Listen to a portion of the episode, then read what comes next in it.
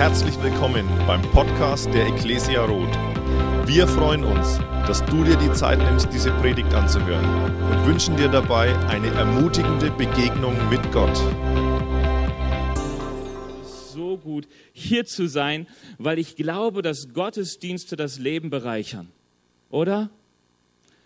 Amen. Also ihr seid hier und ihr glaubt nicht, dass Gottesdienste das Leben bereichern. Warum seid ihr hier? also wenn ihr denkt, ja, weil ich irgendwie muss, das gehört dazu, das ist keine gute Antwort. Ähm, ich glaube, Gottesdienste bereichern das Leben, weil sie uns helfen, zu dem zu finden, was wirklich im Leben zählt. Oder? So mal wieder sich einzunorden und zu gucken, dass die Hauptsache die Hauptsache bleibt und wenn ich so gerade auch ältere Menschen frage, die weise sind, was zählt denn wirklich im Leben, was ist die Hauptsache? Und dann sagen sie, ach, weißt du, Hauptsache gesund. Und ich denke immer, die haben recht. Und das weiß ich dann, wenn ich nicht mehr gesund bin, oder?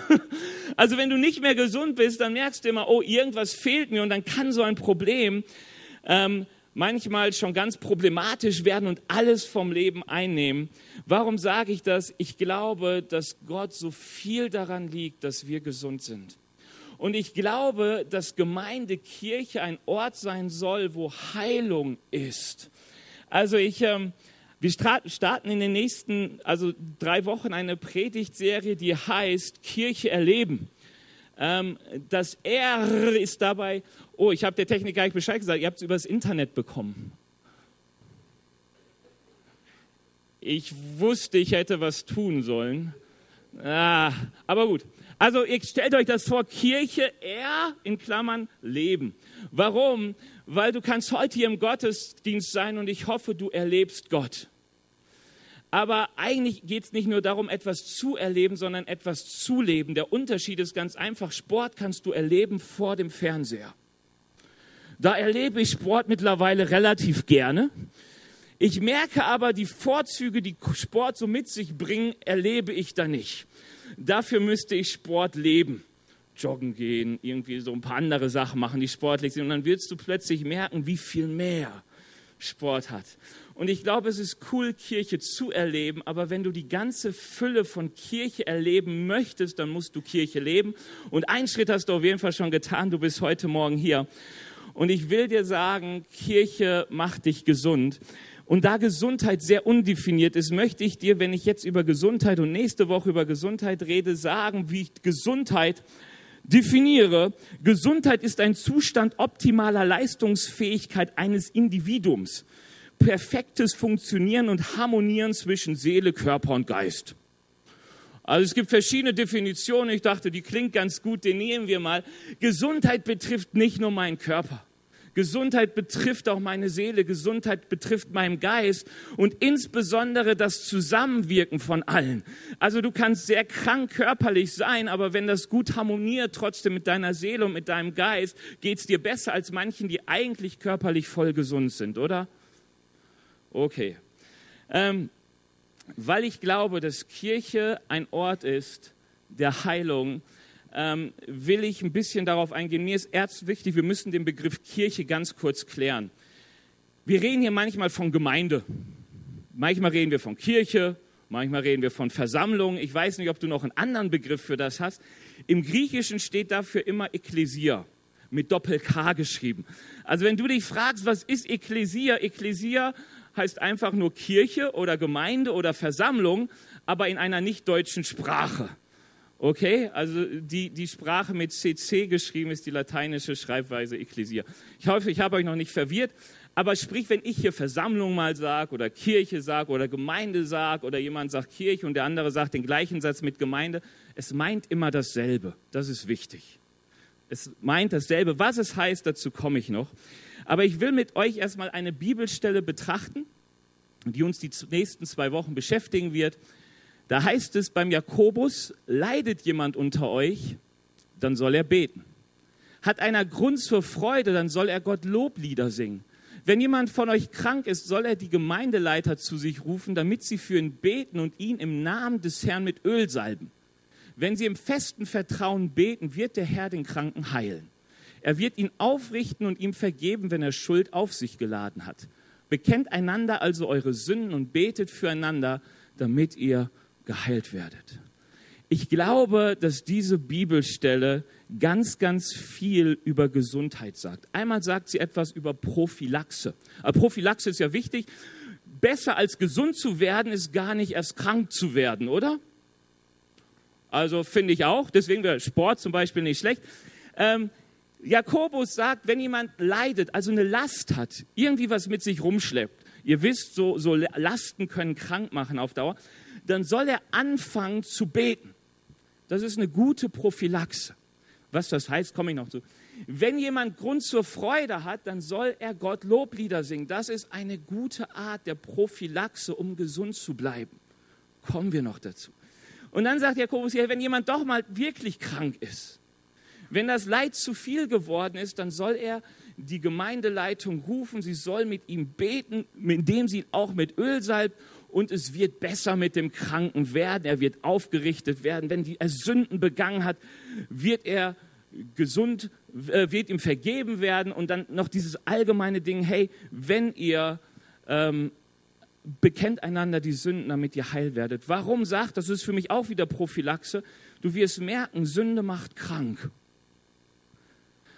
Also sprich, eine gute Prophylaxe, gesund zu bleiben, ist Sünde zu vermeiden. Das heißt nicht, dass jeder, der krank ist, das ist ganz wichtig, automatisch in Sünde lebt. Ja, manche sagen das so, oh, du bist krank, also hast du keinen Glauben oder du bist in Sünde und fertig ist. Das sagt die Bibelstelle nicht, aber sie sagt dir, Sünde macht immer krank.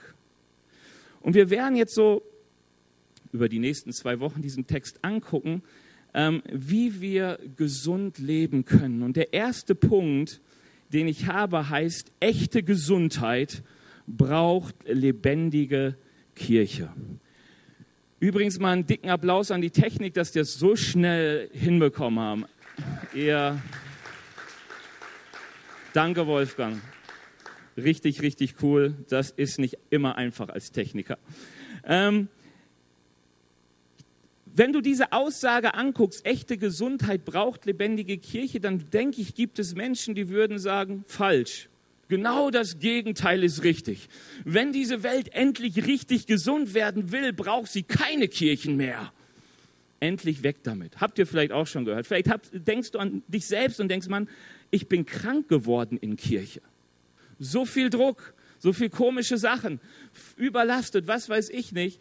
Und du hast, nimmst so gewisse Erfahrungen mit ähm, oder, oder Geschichten mit. Ich weiß, ich war mal in der Ecclesia Nürnberg als Gast. Sehr cool übrigens. War jemand so in der letzten Woche, wo hier kein Gottesdienst war in Nürnberg? Hey, sehr cool. War gut. Gute Empfehlung von uns. Sehr gut. Also, äh, wir mögen andere Kirchen und Gemeinden auch. Und ähm, da hat mal jemand was gesagt, hat gesagt, er war ähm, wie heißt, Messdiener. Und er sagte, eigentlich hat er ein ganz gutes Bild, bis der Priester kam und ihn anfing sexuell zu missbrauchen. Und nach dem Missbrauch mit ihm immer wieder das Vaterunser gebetet hat, mit der Sinne, bitte vergib uns unsere Sünden. Weißt du, das hat ihn krank gemacht. Verständlich natürlich. Und nun sage ich, für echte Gesundheit brauche es lebendige Kirchen, Warum? Das möchte ich ein bisschen erklären. Der Punkt wird heute der längste in der Predigt. Danach kommt nur noch einer, also keine Angst. Ich versuche mich so an Zeit und so zu halten, deswegen dachte ich extra, ich predige über zwei Wochen. Falls ihr nächste Woche nicht da seid, gar kein Problem. Die Predigt von nächster Woche, wie alle anderen Predigten auch, sind bei uns im Internet jederzeit abrufbar, sobald du Verbindung hast mit dem Internet in irgendeiner Form. Das Erste, was ich dir über Kirche sagen muss, ist, dass Kirche ein göttliches Geheimnis ist. Darüber kannst du lesen im Epheserbrief. Der Epheserbrief ist zum Thema Kirche ein unheimlich guter Brief. Wenn du nicht viel Zeit hast, lies einfach mal Kapitel 4 über diese, Kapitel 3 über dieses Geheimnis der Gemeinde. Was ist ein Geheimnis in den Augen Gottes? Geheimnis ist, dass Gott etwas in diese Welt stellt, das unheimlich göttlich ist, aber wenn Menschen darauf gucken, denken, das ist absoluter Blödsinn. Ein so ein Ding ist zum Beispiel dieses Kreuz. Ja, das Kreuz ist auch ein Geheimnis Gottes. Das, wir, wir, wir sehen vielleicht den Blödsinn des Kreuzes nicht mehr, aber ursprünglich war dieses Kreuz ja mal ein extrem furchtbares, folterndes, demütigendes Tötungsinstrument. Der Vorläufer davon war das Fählen. Also meine Frau sagt immer, mal nicht zu furchtbare Bilder, aber das Fehlen hieß ja, man setzte seine Feinde auf ein Pfahl und wartete, bis der Pfahl sich langsam durch den Gepfählten bohrte und er verblutete. Daraufhin hat man dann das Kreuz erfunden, weil man sagte, die sterben immer noch so früh, die müssen noch mehr gedemütigt werden, die Feinde. Also ein, ein, Kreuz war eine Zuschaustellung von Feinden, um zu sagen, die haben verloren, sie sterben und sie sollten geschmäht und verlacht werden die ganze Zeit bis zum aller, allerletzten Atemzug. Normalerweise erstickte man irgendwann am Kreuz, weil die Kraft nicht mehr reichte, sich aufrecht zu halten und dann, gut, erstickte man. Und nun und das ist eigentlich das Perverse und Dumme, stellen wir Christen ein Folterinstrument in die Gemeinde, in die Kirche und sagen, wow, das ist Leben. Weißt du, das ist ein Geheimnis Gottes. Verstehst du, wir würden es vielleicht eher damit verbinden, dass wir sagen, das ist wie einen elektrischen Stuhl dahin zu stellen, wie ein Gewehr an die Wand zu hängen und sagen, yes, Leben. Klingt amerikanisch, ich weiß. Ähm, es ist schwierig dazu überhaupt noch einen Bezug zu finden. Aber wenn Paulus darüber sagt, dass das ein Hohn war in der damaligen Zeit, die Leute sich darüber lustig gemacht haben, dann hängt das damit zusammen, dass Christen plötzlich das Kreuz, das Tod und Schmähung und Demütigung und Gewalt und Vernichtung von Feinden und Unterdrückung bedeutete, plötzlich sagt, nein, das ist der Ort, wo wir Leben finden. Das ist der Ort, wo wir Leben finden. Am Kreuz findest du Leben, aber dieses Geheimnis muss Gott dir offenbaren, oder? Du wirst es nie verstehen, bis du nicht selbst mal zum Kreuz kommst, Begegnung mit Gott, mit Jesus hast und erlebst, wow, da steckt wirklich Leben drin. Jemand ist für mich gestorben. Wenn dieses Kreuz nicht wäre, wäre ich nicht mehr. Das ist ein Geheimnis Gottes. Und die Bibel sagt uns, dass die Gemeinde ein genauso großes Geheimnis Gottes ist. Also ohne Kreuz gibt es überhaupt keinen Zugang zu Gott. Da fehlt uns so viel. Gott hat das in die Welt gesetzt und hat gesagt, es steht, wenn du zu Gott kommen willst, wenn du zu mir kommen willst, es geht immer nur über das Kreuz. Und es gibt viele, die es nicht verstehen, auch viele Christen nicht. Ich habe mal eine, eine Diskussionsrunde in einer Kirche mit zwei Theologen gesehen, wo der eine sagte, das Kreuz braucht es gar nicht, wir sollten es aus der Bibel streichen, das ist ein Folterinstrument und hat da nichts zu suchen. Und der andere sagte, ganz so schlimm ist es doch nicht. Ich habe beide angehört und ich dachte, eigentlich brauchen die beide das Kreuz nicht. Keine Ahnung. Ähm, war ein wenig überrascht, dachte, schade, wenn man den zentralen Punkt im Christentum wegradiert. Warum? Man hat es nicht verstanden, das Geheimnis. So, was ist die Gemeinde? Das erste, was ist die Sicht von Gott auf die Gemeinde? Er, für ihn ist die Kirche die Offenbarung der Weisheit und der Macht Gottes. Was ist das Kreuz? Es ist die Offenbarung der Weisheit und der Macht Gottes, oder? Was ist die Kirche? Sie ist die Offenbarung der Macht und der Weisheit Gottes. Nachzulesen in Epheser 3. Die Bibel sagt uns, sie ist das Fundament der Wahrheit. Sie ist der Ort, an dem Jesus wohnt, regiert und erlebbar ist. Sie gehört zu 100 Prozent Gott. Apostelgeschichte 2021. Gott hat sich die Gemeinde erworben durch das Blut seines Sohnes.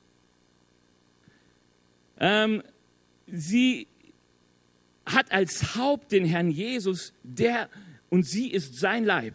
Das ist schon mal allein ein krasses Bild. Der Herr Jesus sagt, ich bin das Haupt der Gemeinde.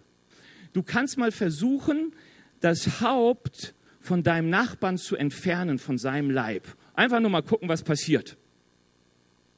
Okay, ihr macht das nicht. Wir sind gar nicht so, ich bin, ich bin übertrieben manchmal und überziehe. Also bitte lasst es, aber ihr wisst, dass Haupt ohne Leib nicht funktioniert. Das ist tödlich. Und die Bibel sagt uns, das gehört so zusammen, wie halt Haupt und Leib. Ihr seht es ja bei mir, muss dranbleiben so. Ähm, das ist untrennbar miteinander verbunden. Sie ist ein Ort der Hoffnung, des Trostes und der Liebe, ein Ort des Rühmens. Sie ist der Ort, die Menschen so vollkommen macht, wie Jesus vollkommen ist. So heißt es übrigens hier in dem Epheserbrief. Ich habe einfach mal so den Abschluss genommen, den Paulus da unter das Geheimnis der Gemeinde nennt. Da sagt Paulus übrigens, er redet da von Apostel und Pastoren und Lehrer und Hirten. Also so Leute wie ich, Sie, also Leute wie ich, haben die Aufgabe, diejenigen, die zu Gottes heiligen Volk gehören, für ihren Dienst auszurüsten, damit die Kirche, der Leib von Christus aufgebaut wird. Das soll dazu führen, dass wir alle in unserem Glauben und in unserer Kenntnis von Gottes Sohn zur vollen Einheit gelangen. Und jetzt passt mal auf. Und dass wir eine Reife erreichen, deren Maßstab Christus selbst in seiner ganzen Fülle ist. Ja, verrückt. Du, da fühle ich mich ganz schlecht. Vielleicht denkst du auch, ja, ich bin auch ein Lehrer, ich, Lehrer, ich bin auch ein Hirte in der Gemeinde. Und du denkst, ach so, ich soll dazu beitragen, dass das Endergebnis ist, die Gemeinde soll, alle in der Gemeinde sollen dem Maßstab Christi wie Christus sein und zwar in seiner ganzen Fülle. Du würdest sagen, okay, wie damals er im Grab war, das kriege ich noch hin. Aber in seiner ganzen Fülle, verherrlicht, voller Kraft und Geist, uiuiui, puh, wo und wie. Ähm, Geheimnis Gottes. Gott sagt auf der einen Seite, die Gemeinde ist absolut vollkommen wie das Kreuz vollkommen ist. Und du guckst dich an, du guckst deinen Nachbarn an und denkst, irgendwas stimmt hier zwischen Theorie und Praxis nicht. Und weißt du, wenn du in die Bibel guckst, dann merkst du, dass Gemeinde ein Ort von Spaltung, Ärger, Streit und Anklage ist. Jakobus schreibt darüber, dass Reiche in dieser Gemeinden dort bevorzugt wurden und Arme unterdrückt dass es einen Raum gibt für ihr Lehrer, die absoluten Blödsinn erzählen. In Korinth wird sogar gesagt, in der Gemeinde gibt es einen Mann, der seine Stiefmutter als, als Bettpartner hat. Ähm, Paulus sagt, sowas gibt es noch niemals in der Welt. Vielleicht denkst du jetzt gerade, oh Mann, da gibt es so andere Geschichten, auch heute in der Presse über Kirche und Bettgeschichten, die sind schlimmer als in der Welt. Ähm, es ist ein, ein Ort, wo eigentlich jeder Mist zusammenkommt und entstehen kann, ein Ort menschlichen Versagens ohne Glanz. 1. Korinther Kapitel 1 und 2 sagt Paulus, Leute, guckt euch doch mal an. Hier sind doch nicht die vollkommenen und schönen Menschen, hier ist mehr so, äh, wie soll man sagen, nicht so, nicht so die Größe der Gesellschaft, sondern eher so das, was nicht so viel Glanz hat. Vielleicht denkst du, okay, gut, dass ich nur Gast bin. In meiner Gemeinde sieht es anders aus. Ähm, und du denkst, ja, so bist du vielleicht hier und denkst, ja, stimmt, so habe ich auch Gemeinde erlebt. Irgendwie als ein Ort großen Versagens. Und die Bibel stellt beides nebeneinander und sagt, beides trifft zu 100 Prozent zu. Sie ist Gottes vollkommener Gedanke. Der Gedanke, der Macht und Weisheit offenbart von Gott. Und es ist genauso wahr, dass wenn du dort hineinguckst, viel Versagen siehst. Paulus kämpft mit vielen Juden, weil damals, siehst du in der Bibel, so gerade Galaterbrief und so, weil die sagten, hey, unsere jüdischen Gemeinschaften sind viel heiliger als die Gemeinden. Wie kannst du sagen, dass durch Jesus der Zugang zu Gott ist, wenn die anderen doch viel besser aussehen? Viel besser leben, viel konsequenter leben. Ist doch mal eine Frage. Höre ich immer wieder. Sag mal, wie könnt ihr diesen Anspruch haben, in Jesus ist der Weg zu Gott? Habt ihr euch mal angeguckt, euer Versagen? Das läuft aber irgendwie da vorne im äh, Kaninchenzüchterverein viel besser. Hast du dich schon mal gefragt, wie kommt dieses Spannungsfeld zu tragen? Wie geht man damit um? Zwischen dieser Vollkommenheit, den Anspruch, Leib Christi, Gott begegnet dir hier seine Macht und Weisheit und auf der anderen Seite so viel Menschliches, Versagen. Und du merkst, dass nicht wenige Menschen in diesem Spannungsfeld sich aufreiben.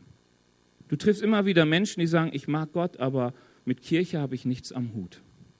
Und wenn du noch so geprägt bist, dass Kirche die Bösen sind und Gemeinde die Lieben, dann gibt es auch die Menschen, die sagen, hey, Kirche ist böse und Gemeinde ist böse, ich habe einfach nichts mit Christen am Hut, ich pflege meinen Glauben mit Gott, weil damit komme ich gut klar. Sie sind in diesem Spannungsfeld zerrieben worden. Weil sie sagen, sie verstehen das schon, dass es äh, irgendwas mit Gott gibt, eine Gottesbeziehung, aber Gemeinde ist so unvollkommen, mit der will ich nichts zu tun haben. Ähm, es gibt diese Menschen, die permanent die perfekte Gemeinde suchen.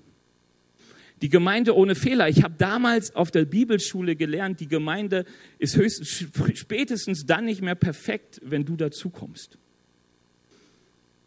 Ups, kennen wir auch vielleicht sogar schon so erlebt. Ähm, also es baut sich schnell eine Distanz aus oder man, man, man versucht sich für eine der beiden Seiten zu entscheiden oder gleich für beide. Ich will uns mal versuchen zu sagen, wieso sie vollkommen unvollkommen oder unvollkommen vollkommen ist, die Kirche. Das eine, Kirche vor Ort, so wie wir das hier leben, ist eine Demonstration der Rettung durch Jesus. Demonstration heißt Nachweis, Hinweis, oder? Das soll etwas aufzeigen. Wir machen etwas. Eine Demo will etwas zeigen. Und Kirche will zeigen, dass es Rettung durch Jesus gibt für alle Menschen. Und deswegen hat Jesus gesagt, wenn jemand zum Kreuz kommt und das Geheimnis des Kreuzes entdeckt, und entdeckt, wie Jesus einem begegnet und die Schuld vergibt und man neues Leben empfängt. Weißt du, wie du das empfängst? Der Heilige Geist kommt auf dich, in dein Inneres und du hörst in deinem Innern, wie dieser Geist zu dir gesagt, du bist mein geliebtes Kind, an dir habe ich wohlgefallen, oder? So empfängst du Rettung. Rettung heißt, Gott macht mich zu seinem Kind und sein Geist bekennt mir, dass ich dieses Kind wirklich bin. So, alle, die, der, die den Geist Gottes haben und wissen, sie gehören zu Gott, sie sind Kinder Gottes. Durch den Geist, ganz wichtig. Es gibt ja auch andere Meinungen, wie man Kind Gottes wird. Weißt du, ich kann tausend Menschen hier taufen, sie werden nicht durch Kind Gottes, durch Taufe. Du wirst nicht Kind Gottes durch irgendein Blatt zu unterschreiben, weil du die Bibel liest, weil du betest, du wirst Kind Gottes, weil du zu Jesus kommst, er dir deine Schuld vergibt und dich zu seinem Kind machst. Und dann ist dieses Kindschaft da und die Bibel sagt, jeder, der den Geist Gottes hat und Kind Gottes ist, gehört zur Gemeinde. Daran kannst du gar nichts verändern. Daran kannst du nichts verändern. Also wenn du sagst, nee, ich bin Christ, aber ich gehöre nicht dazu, dann würde Jesus sagen, das funktioniert nicht. Du kannst nur nicht dazugehören, wenn du nicht zu meinem Leib gehörst. Da, daher kommt übrigens hinter das Thema Gemeindezucht, falls ihr das mal gehört habt, das ist nicht mehr so in. Das heißt, wenn man jemanden aus der Gemeinschaft der Gläubigen, aus der Gemeinde vor Ort ausschließt, um damit zu zeigen, du gehörst nicht mehr zum Leib, du hast nicht mehr Teil am Heil, änder was in deinem Leben. Aber es passiert ja nicht so oft. Ich will auch keine Angst machen. Ist heute auch nicht Thema. Wer möchte halt unter Gemeindezucht gestellt werden und Aufruf und so. Passiert nicht. Aber das ist erstmal ganz wichtig. Du bist Teil des Leibes Jesu. Das ist so wie Familie sein wenn du zu deiner Familie gehörst, ob du den Nachnamen magst oder nicht, ob du deine Eltern magst oder nicht, ob du deine Geschwister magst oder nicht, alles egal. Du wurdest so geboren, du gehörst dazu, oder? Und ich verspreche dir eins, dagegen anzukämpfen hilft gar nichts. So einfach so. Also ich merke immer, man muss versöhnt mit seiner Familie sein. Egal wie schlimm oder wie gut sie waren, du musst versöhnt sein, das bringt Leben und wenn du es nicht bist, bringt es Tod. Deswegen nehme ich dieses Thema, weil du musst versöhnt mit Gemeinde, du musst versöhnt mit Kirche sein, damit Gesundheit in dein Leben kommen kann. Ähm, und diese Christen, die zum Leib Jesu gehören, diese Menschen, die, die, die den Geist Gottes haben, versammeln sich an unterschiedlichsten Orten in dieser Welt. Wir zum Beispiel hier in Rot und bilden eine Gemeinschaft. Und diese Gemeinschaft heißt Ecclesia. Und die, wieso machen sie das? Die Bibel sagt uns auf der einen Seite, miteinander Gottesdienst zu feiern. Du bist heute Morgen in den Gottesdienst der Kirche Ecclesia Rot geraten. Warum versammeln wir uns hier? Weil wir einfach fasziniert von Gott sind weil wir es lieben, Gott zu anbeten, weil wir es lieben, uns an ihn zu freuen, weil wir es lieben, aus seinem Wort zu hören, ermutigt zu werden und Dinge umzusetzen. Wir wollen nämlich Jesus ähnlicher werden.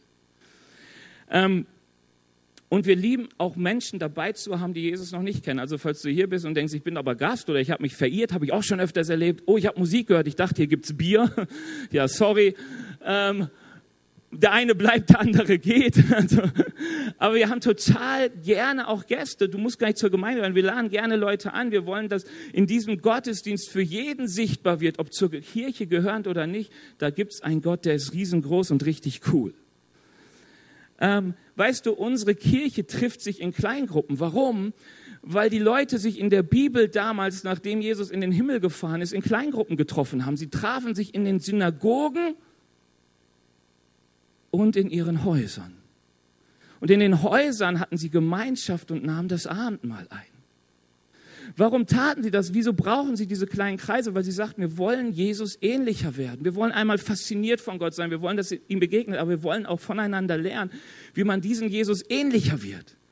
Wenn du mal ins Neue Testament guckst, dann wirst du merken, ganz, ganz viel hat damit zu tun, wie wir Jesus ähnlicher werden können. Dann sagt Paulus, hey, wenn du keinen Bock auf Arbeiten hast und deswegen immer zu Hause bist und den anderen auf der Tasche liegst, dann sag ich dir, wer nicht arbeiten will, der soll auch nicht essen, weil das folgt dem Vorbild Jesu nicht. Jesus sagt, jedem ist seliger als nehmen. Also bitte arbeite so, dass du anderen etwas mitgeben kannst. Ist das nicht cool? Deine Arbeit soll nicht dazu dienen, dass du ein Porsche fährst, ein Schiff besitzt, ein Flugzeug fliegst oder was weiß ich nicht alles, sondern sie soll dazu dienen, dass du so viel hast, um andere beschenken zu können. Warum? Weil Jesus einer war, der beschenkt hat. Ich finde das cool. Als ich das gelesen habe, dachte ich, super cool. Richtig gut, so gegen Egoismus zu wissen, hey, ich gehe arbeiten, um andere beschenken zu können. Falls du das noch nicht wusstest, ich sag dir, geh jetzt mal in der Arbeit mit, hey, ich weiß, dieses Geld ist auch da, andere zu beschenken, also fang an zu beschenken, es wird dich so glücklich machen. Aber gut, ist nur so ein Nebending.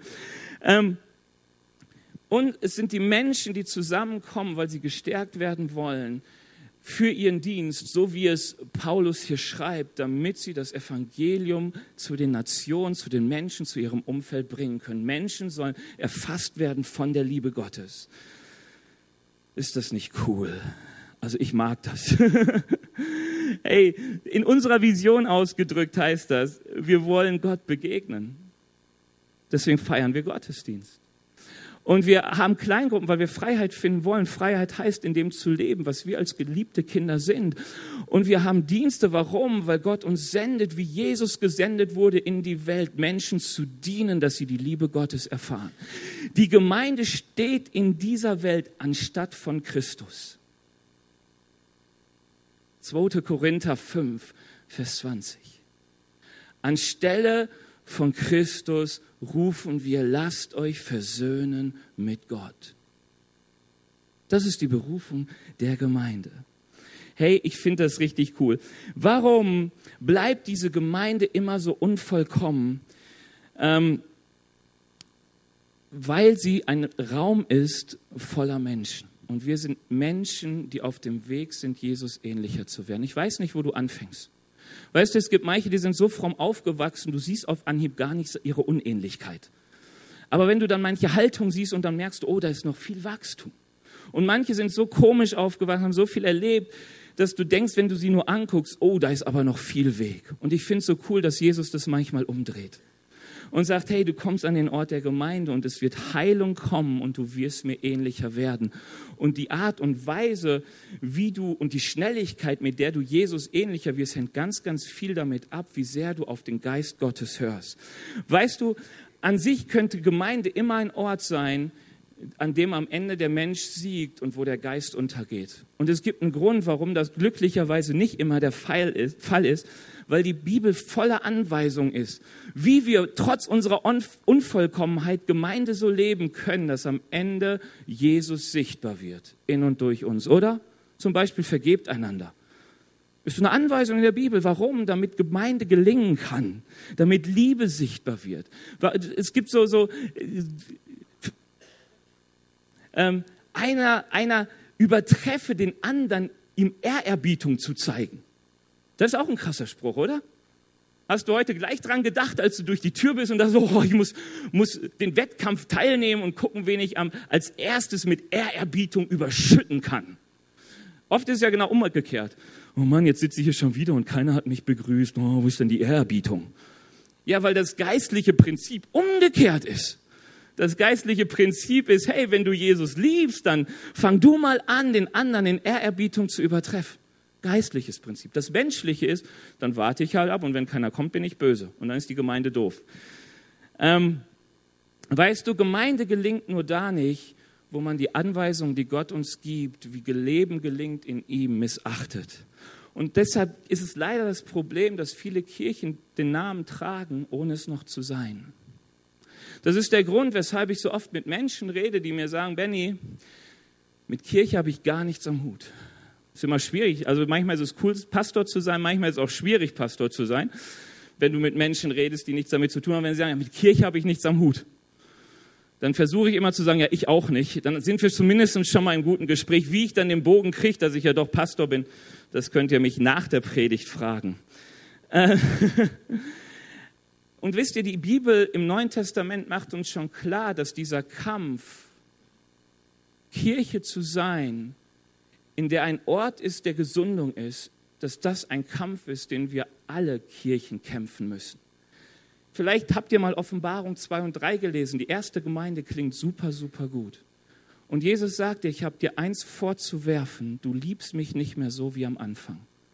Und Jesus sagt, wenn du so weitermachst, wirst du den Status Kirche in meinen Augen verlieren, dann bin ich nicht mehr euer Haupt, ich verwerfe euch. Laodicea, ihr seid weder heiß noch kalt, weil ihr lau seid und mir kotzübel von euch wird, werde ich euch auskotzen, wenn ihr so weitermacht.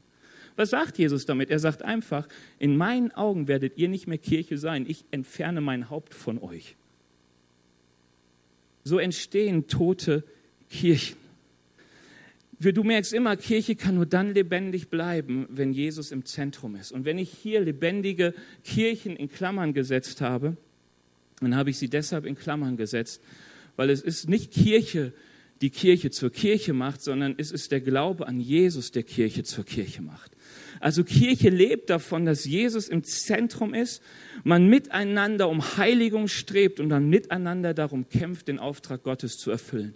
Und dann ist für alle Unperfektion Raum, aber dann trotz all unserer Menschlichkeit, unserer Verletzlichkeit, unter den Verletzungen, die wir geben, wenn man sich darauf einigt, wird man merken, wie Kirche lebt und wie in ihr sich die Weisheit und Macht Gottes realisiert.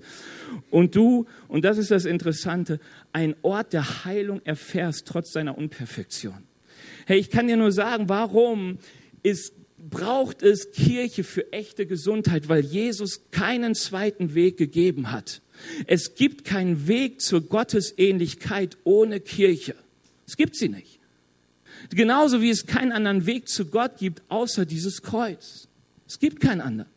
Du kannst sagen, finde ich nicht gut, finde ich doof, ist mir viel zu intolerant. Alles gut, du kannst es anders versuchen. Paulus sagt in Hebräerbrief oder wer auch immer den geschrieben hat, da steht dann, hey, kannst du gerne machen, aber du wirst merken, du wirst nie oben ankommen. Und du kannst gerne auch sagen, hey, die sind mir alle so unperfekt, hier ist so viel Verletzung und das ist es. Hey, ich kann euch was, ich habe letztens mit jemandem geredet über was man so als Pastor erfährt an Verletzungen was so, wie so meiner Frau ergangen ist, als sie zum Teil in die Gemeinde kam. Und weiß, sie hat wirklich viel Cooles erlebt, aber sie hat auch viele Sachen, die sind gar nicht so gut erlebt. Es war ihr gar nicht so bekannt, dass man was gegen sie haben kann, obwohl man, sie keiner sie kennt. das ist manchmal interessant. Gemeinde sind, wir, wir, wir kennen ja auch Merkel nicht und haben trotzdem vielleicht was gegen sie oder für sie, wie auch immer. Das ist vielleicht so eine ähnliche Ebene. Aber weißt du, wir lieben Gemeinde. Warum? Weil sie der Ort der Weisheit und der Vollkommenheit Gottes ist. Und deshalb leben wir das. Ich hätte mir gedacht, dass dieser Punkt länger dauert, deswegen werde ich gar nicht zum zweiten übergehen, sondern es gibt heute nur diesen Punkt, echte Gesundheit braucht lebendige Kirche. Und weißt du, welche Entscheidung musst du heute Morgen treffen? Die erste Entscheidung, die du treffen musst, ist, glaube ich das oder glaube ich das nicht? Weißt du, es gibt, manchmal diskutiere ich, ist ja manchmal süß, ne? Also, das ist jetzt nicht mehr vorbereitet, also ihr vergebt mir alle meine Fehler, die ich jetzt von vorne hier begehe. Also das Erste ist, ähm, das ist ja manchmal süß, was Menschen glauben und dann tun, oder? Ja, ich glaube an die Bibel. Da steht, du sollst vergeben. Nee, das kann ich nicht. okay. Und dann war es das dann geben Sie mich da zufrieden. Also wenn ich die Bibel lese und da steht, ich muss vergeben, dann gucke ich in mich hinein und denke, das kann ich nicht.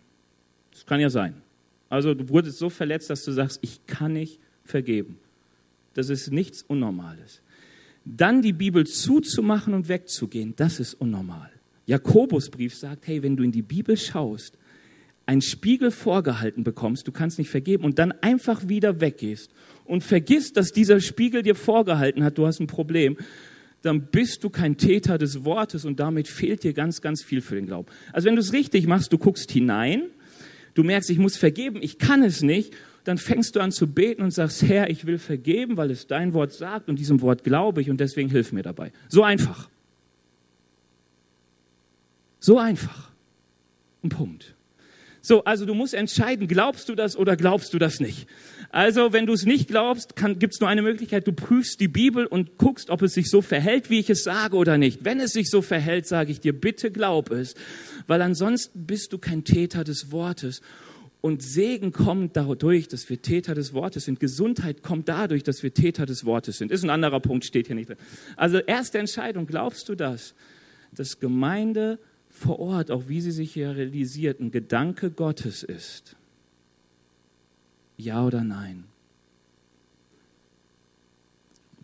Wenn du Nein sagst, dann liest die Bibel. Wenn du Ja sagst, dann musst du dich, dir die zweite Frage stellen. Bin ich verletzt durch Gemeinde, ja oder nein? Gibt es Dinge in mir, die mich verletzt haben, weil ich in Gemeinde, in Kirche ging? Hey, ich hoffe es nie, aber vielleicht wurdest du in Gemeinde missbraucht. Vielleicht ist der Ort, an dem wir uns treffen, Ort voller Schmerzen.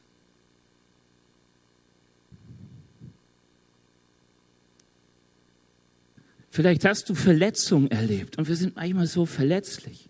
Die waren vielleicht gar nicht groß, aber man hat dich einfach nicht gesehen. Ich bin denen ja nichts wert. Vielleicht ist es ein Ort, wo du sagst, so viele erleben Gott, ich aber nicht. Weißt du, ich will keine Verletzungen in dir hervorrufen, die nicht da sind, aber ich glaube, wenn du welche hast, ist es so wichtig zu entscheiden, zu sagen, Herr, ich will vergeben. Weil mit Verletzung kannst du Gemeinde auf Dauer gesund nicht leben. Du wirst dich zurückziehen. Aber die Bibel sagt nicht, du sollst dich zurückziehen, sondern du sollst Teil sein, dass sie ihren Auftrag lebt vergeben. Das Lobpreisteam darf schon mal nach oben kommen. Weißt du, das ist ja der Punkt, der in jeder Beziehung wichtig ist. Gott liebt versöhnte Beziehungen. Ähm, Vergebung ist so wichtig. Verletzt werden wir überall. Gut leben und gesund leben tust du, wenn du lernst zu vergeben. Also wir werden gleich aufrufen dafür. Wenn du, wenn du merkst, du bist verletzt durch Gemeinde, dass Gott dein Herz heilt, wenn du vergeben möchtest. Aber vielleicht sagst du, hey, ich bin total happy. Ich bin nicht verletzt. Ähm, geht auch gar nicht, weil ich so weit außen bin. Ich besuche ab und zu einen Gottesdienst und so. Das, denke ich, war für mich bis jetzt Gemeindeleben. Die Bibel sagt, Gemeindeleben ist sich drehen um Christus, um ihm ähnlicher zu werden in der Gemeinschaft und miteinander den Auftrag zu leben, dass mehr und mehr Menschen Jesus kennenlernen. Und die Frage ist, bist du dabei oder bist du es nicht? Und heute Morgen kannst du dich entscheiden zu sagen, doch, ich glaube, das klang gut und ich will dabei sein. Weißt du, wie das geht, ist, das werde ich jetzt hier nicht sagen, sprich die Leute an an der Connect Lounge, sprech mich an, komm in den Entdeckerkurs, da werden wir manches davon sagen. Aber ich glaube, es ist so wichtig, dass Kirche nicht für sich da ist, sondern für andere. Wir haben einen Auftrag, der heißt, wir tun das, was Jesus getan hat. Hey, und dafür brauchen wir alle, die zu Jesus gehören, hier in die Kirche gehen und sagen, ja, ich will dabei sein und ich will den Weg ebnen, dass das funktioniert. Vergebe, wenn du vergeben musst. Und dann stell dich zur Verfügung. Und das heißt nicht hören, was der Pastor sagt, das heißt einfach mal hören, was Gott sagt, wie du seiner Gemeinde dienen kannst. Wie kannst du deinen Teil dazu beitragen, dass sie einen Auftrag erfüllen? Und was ich noch gleich beten werde, ist, dass wir die, die bis jetzt sagen, ich habe noch nicht diesen Geist, der in mir sagt, ich bin sein geliebtes Kind. Ich will für dich beten, wenn du sagst, ich will Gott kennenlernen und ich will hören, dass er zu mir sagt, du bist mein geliebtes Kind, an dem ich wohlgefallen habe. Das ist die Grundlage unseres Glaubens.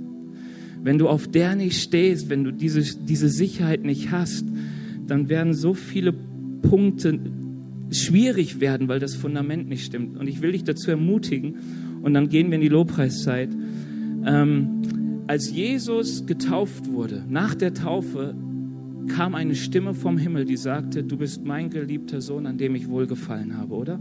Schon mal gehört?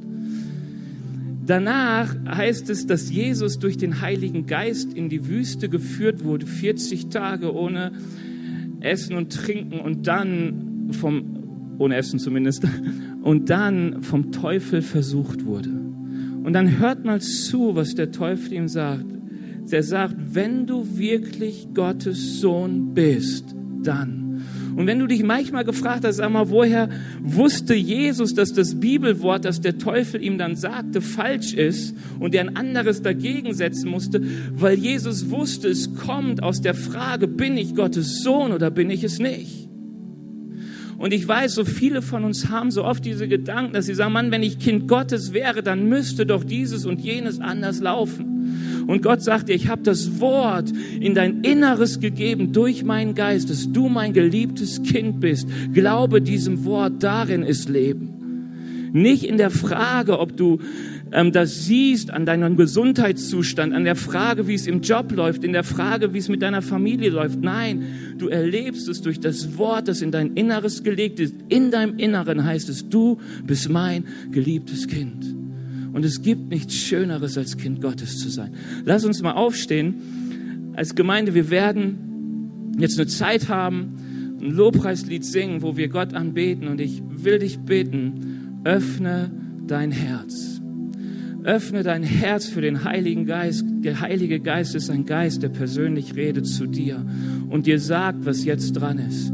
Du wirst merken, dass Gedanken in dir hochkommen, wo du denkst, oh, woher kommen die? Tu sie nicht weg, es kann so gut der Geist sein, sondern reagiere auf diesen Heiligen Geist. Und ich werde dann zwischen den zwei Liedern, die wir singen, einen Aufruf machen, wo ich für euch bete. Und ich sage euch, ich werde selbst die Augen zumachen, weil ich bin kein Pastor, der Manipulation liebt. Also sprich, ich werde nicht gucken, oh, wer wurde verletzt, auf die gehe ich dann alle zu, oh, wer war der Böse, war ich der Böse und so. Nein, gar nicht. Wir werden einfach Aufrufe machen, wo ich sage, wenn du das und das möchtest, heb die Hand, wir werden für dich beten, weil ich glaube, es ist so wichtig, dass unser Herz offen wird für das Wirken des Heiligen Geistes. Es ist so viel mehr in Gott, in seinem Kreuz, aber auch in seiner Kirche, als wir bitten und erdenken können.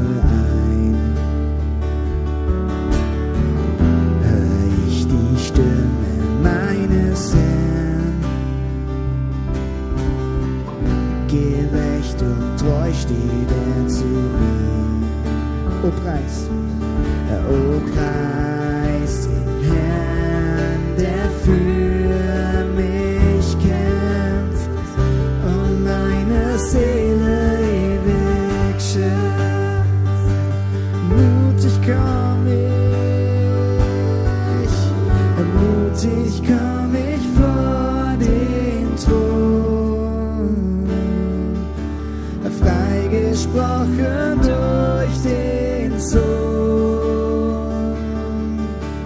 Dein Blut macht mich rein, du nennst mich ganz dein in deinen Namen. Dann lass uns das noch einmal aussehen. Mutig komm ich vor den Thron.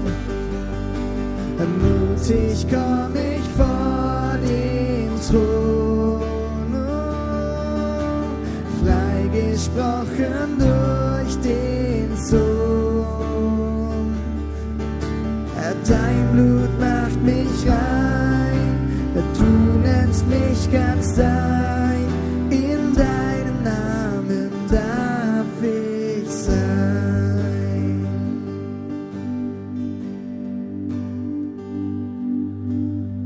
Oh, Halleluja, Herr Jesus, ich danke dir dafür, dass wir in deinen Armen sein dürfen Herr Jesus, dass wir in deinen Armen sein dürfen und dass deine Arme Heilung versprechen.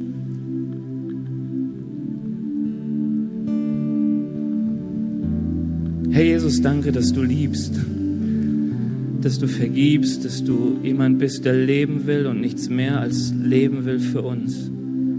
Herr Jesus, danke, dass du gute Worte über uns aussprichst und gute Gedanken über uns hast.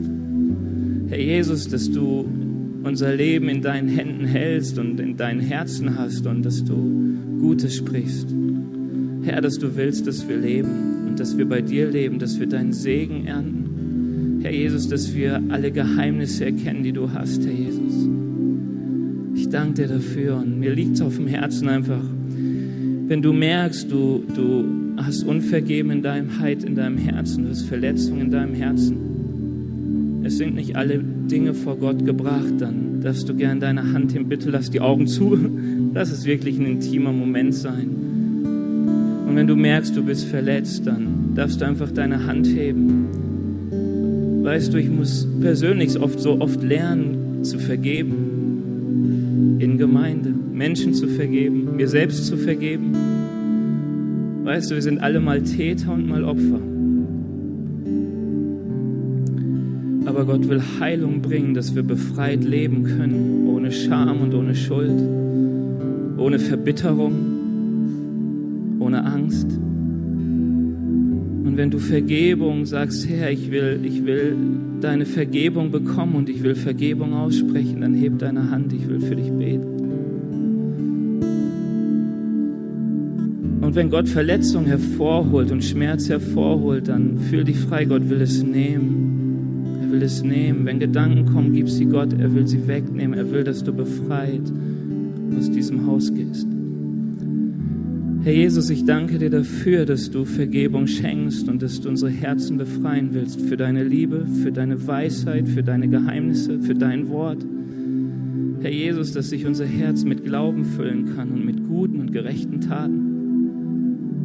Herr Jesus, du kennst den Schmerz, den jeder von uns hat. Und ich bete dich jetzt, dass deine Heilung dort rüber kommt.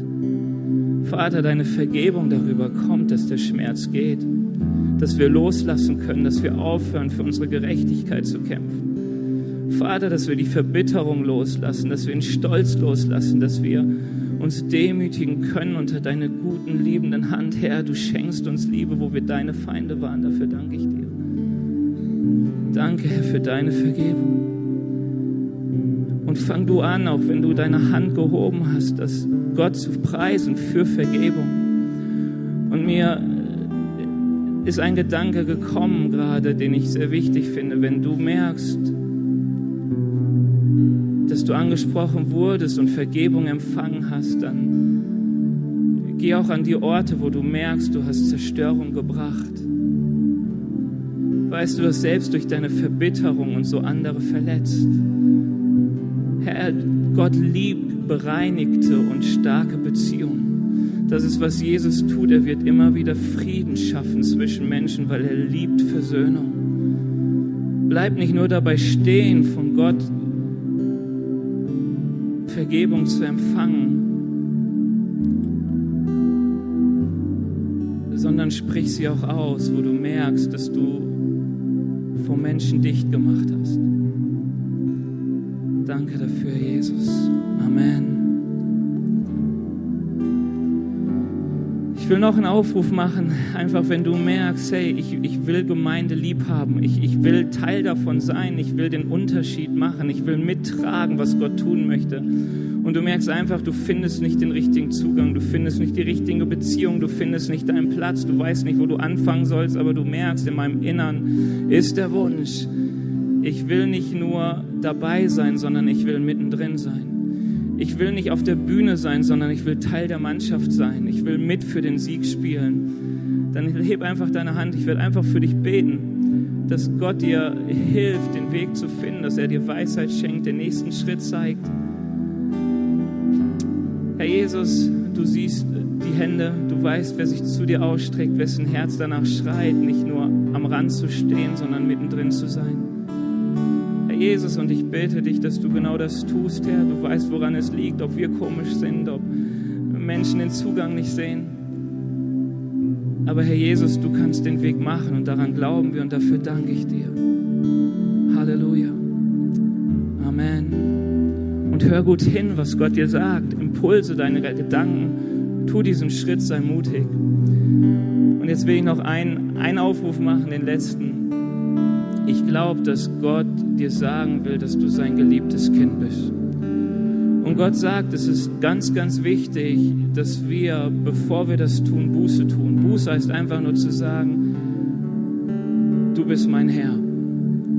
Zu Gott zu kommen heißt einfach zu sagen, ich will, Herr, mein Leben leben mit dir. Ich will tun, was du sagst. Ich glaube an dich, dass du Leben gibst. Ich will, dass du mein Herr bist. Und wenn du zu Gott kommst und ihm sagst, dass er dein Herr ist und das auch so vom Herzen meinst, dann will er dein, seinen Geist in dich hineingeben, dass du in dir hörst, du bist mein geliebtes Kind, an dem ich wohlgefallen habe. Vielleicht hast du Gott schon mal eingeladen und du hast nichts erlebt. Dafür kann es mehrere Gründe geben. Vielleicht, weil du noch nicht dein Leben aus deiner Hand gegeben hast und du immer noch an Sünde festgehalten hast und immer noch gesagt hast, ja eigentlich will ich nur Jesus irgendwie obendrauf. Aber Jesus gibt es nie obendrauf, ihn gibt es nur als Herr. Vielleicht kam auch das Wort, aber du hast dem Zweifel geglaubt. Die Bibel sagt uns, dass es jemanden gibt, der das, was Gott in uns hineinsieht, immer wieder wegnimmt, sodass es keine Frucht bringen kann. Und ich sage dir, wenn du dieses Gebet gleich mitbetest, dann glaube daran, dass Gott in dir Wohnung machen will, dass er dein Herr sein will, dass er zu dir reden möchte. Und du wirst erleben, wie Last von Schuld von dir abfällt und wie du plötzlich merkst, du bist geliebt. Weil Gott will dir diese Grundlage schenken, ganz, ganz tief, unraubbar, unzweifelhaft. Du bist sein geliebtes Kind. Lass uns Gott einladen, in unser Leben hineinzukommen, auch diese Kindschaft zu bezeugen. Wir werden miteinander ein Gebet sprechen, das heißt, ich spreche vor, ihr sprecht nach als Gemeinde, wenn du sagst, ich bin Kind Gottes, hey, für uns ist es immer wieder gut, neu bezeugt zu wissen, wir sind Kinder Gottes, bete laut mit. Wenn du hier bist, dieses Gebet noch nie gesprochen hast und sagst, ich will gar nicht Kind Gottes werden, ich brauche die Stimme nicht, dann schweig einfach, ist völlig super. Aber wenn du sagst, nein, ich will diesen Gott endlich hören und erleben, dann sprich laut mit, es ist so gut.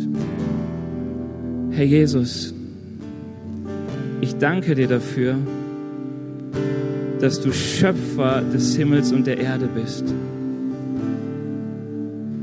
Danke, dass du mich gemacht hast, dass du weißt, wer ich bin. Du sollst mein Herr sein.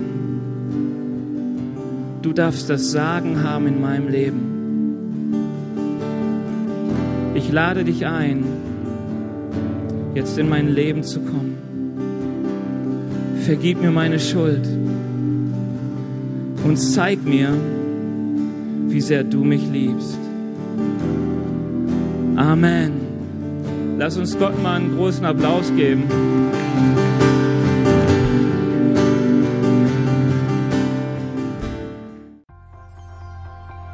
Wir hoffen, dass dir diese Predigt gefallen hat und dich in deinem Leben mit Gott stärkt.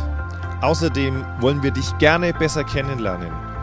Dazu bist du herzlich eingeladen, unsere Sonntagsgottesdienste um 10 und 17 Uhr zu besuchen. Schau doch mal auf www.ecclesia-rot.de vorbei oder auf den sozialen Medien unter Ecclesia Rot. Wir freuen uns auf dich.